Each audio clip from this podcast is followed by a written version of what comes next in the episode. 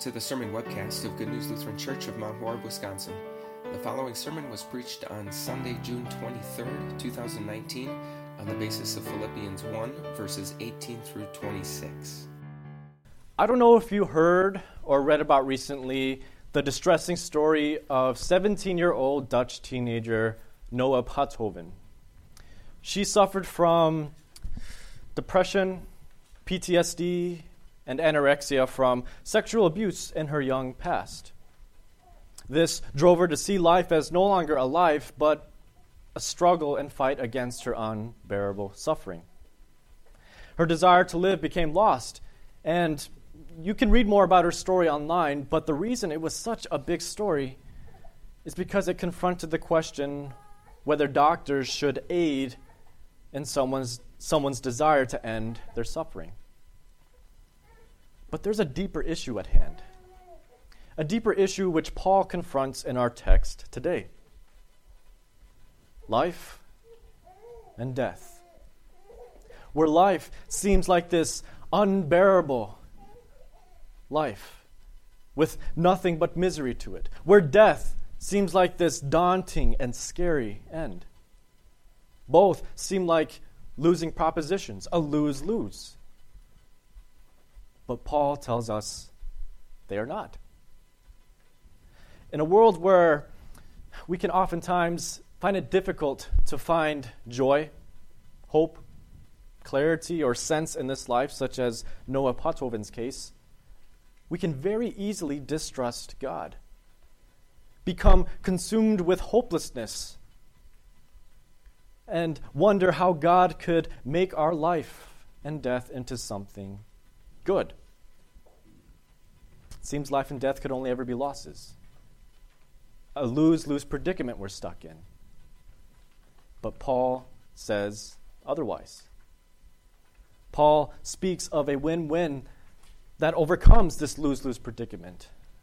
A win win that is Christ. A win win that is found in Christ and his life and death.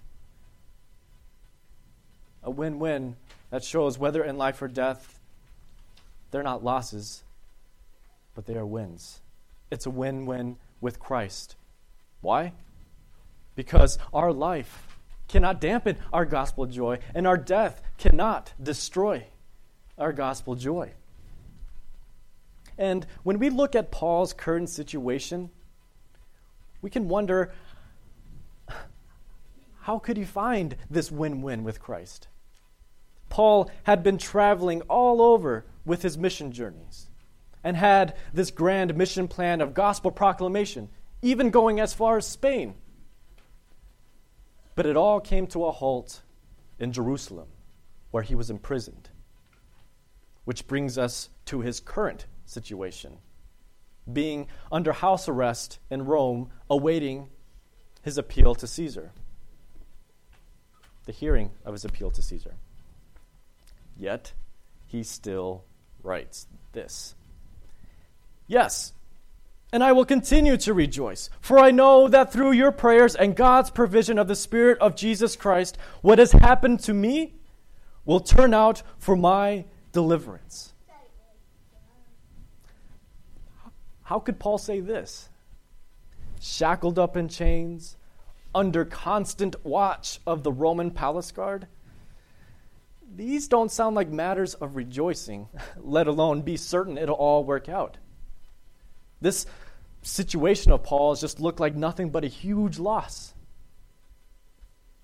However, Paul saw that his present situation wasn't affected by anything.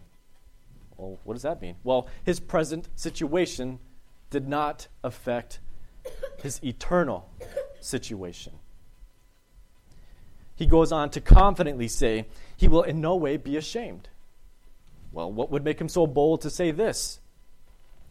well, Paul had the comfort of the one who took upon himself the shame of all sinners, Jesus Christ. And Paul was comforted with glory, worth, and salvation in Jesus. Paul had the comfort that Jesus wouldn't allow his message nor his believers to be ashamed or come to nothing. God would turn everything out for the salvation of all, including his, for the salvation of all with the advancement of his gospel. And with this, he could see his life as not a loss, not a loss in any way, but rather he could see it as a win. His life was a win with Christ. Because now, as always, Christ will be exalted in my body.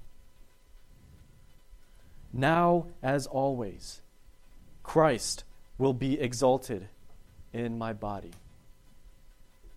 Paul's win, our win, is that in life, Christ is forever exalted.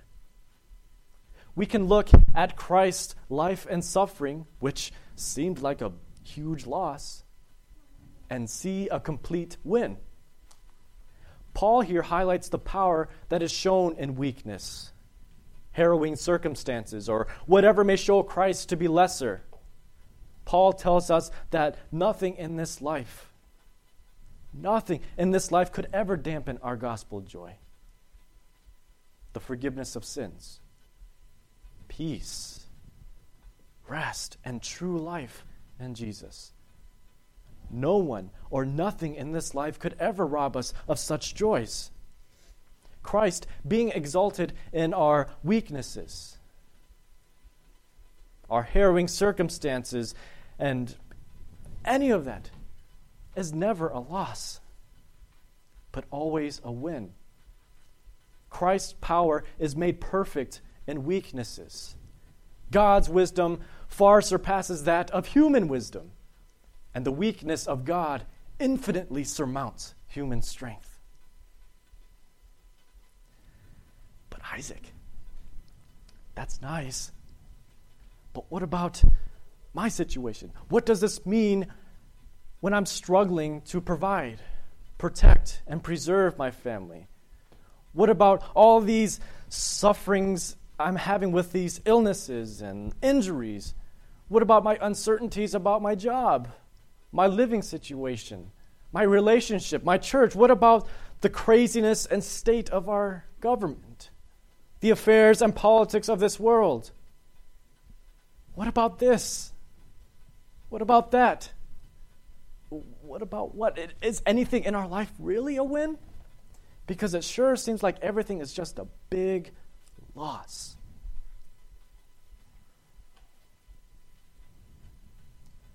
We can certainly look at how God operates in our lives and wonder in hopelessness of what in the world God is doing.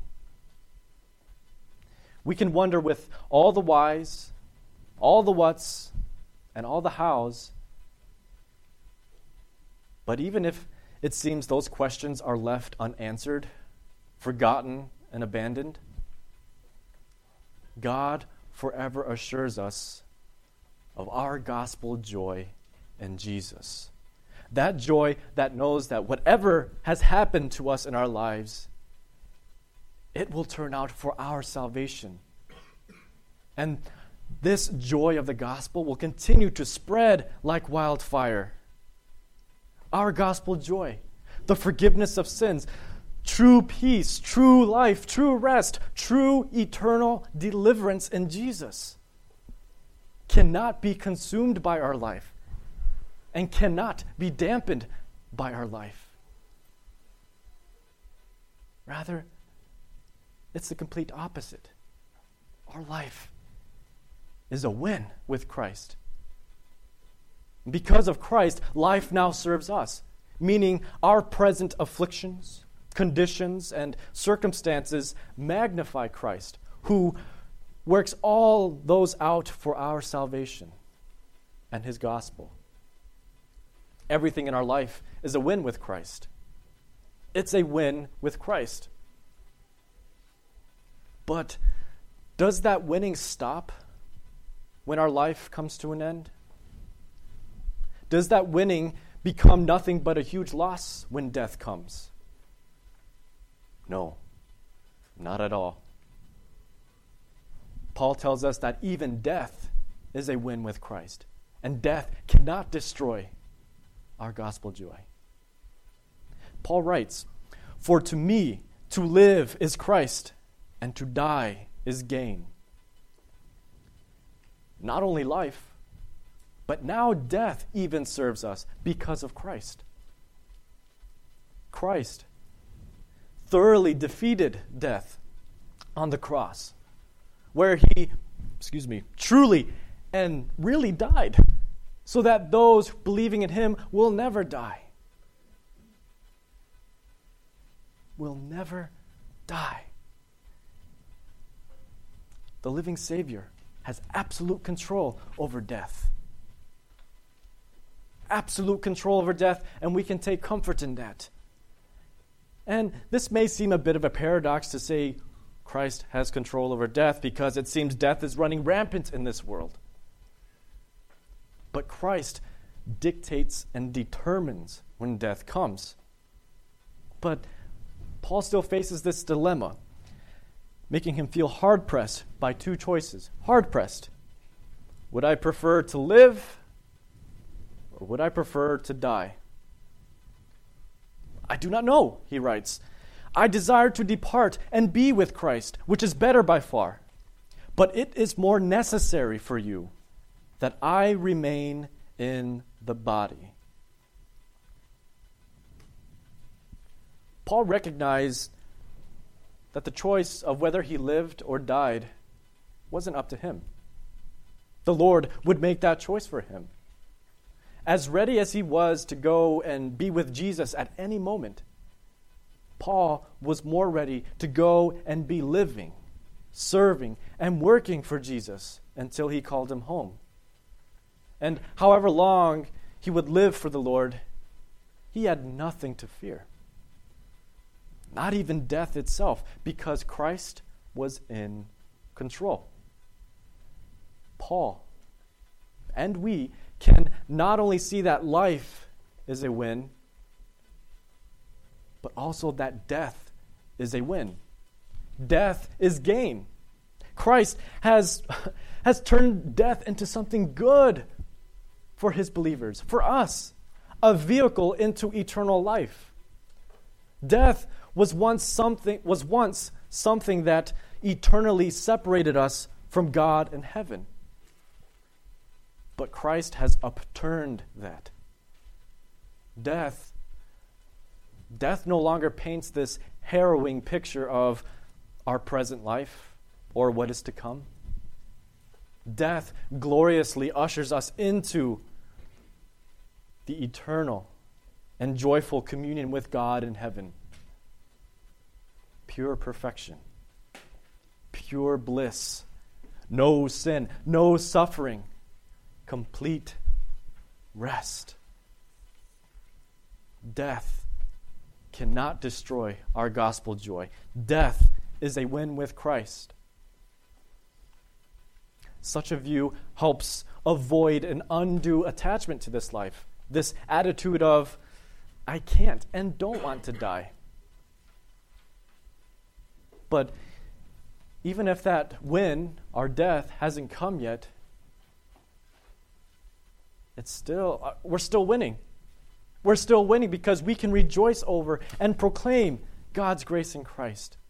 And this helps avoid an undue loathing of this life, this attitude of, there's nothing for me here. Escape is the best option. Our time of grace is a time not to love or loathe this life above God, nor is it a time to be terrified of death. Death serves Christ. And we are emboldened, emboldened all the more to rejoice over God's grace in Christ and proclaim God's grace and Christ. That gospel joy, that message of life and death are wins with Christ. And we can be convinced of this along with Paul and know that we will remain and will continue on living with each other for our growth and our joy in the faith. so that our boasting in Christ will abound. Abound in the face of life and death. Since we know how to live because of Christ, we know how to die. Death cannot destroy our gospel joy.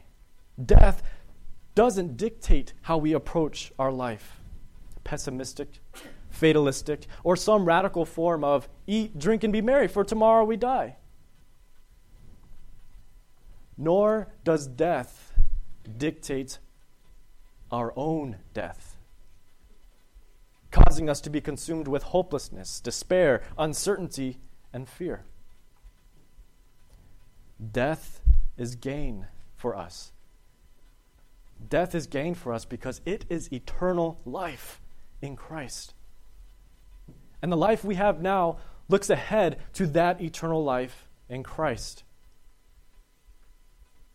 where we will fully bask in our full in- inheritance of glory and salvation in Jesus. But in the meantime, in this life now, as we see or wonder how God operates in our lives and how He advances His gospel, we can rejoice and boast with Paul about our gospel joy.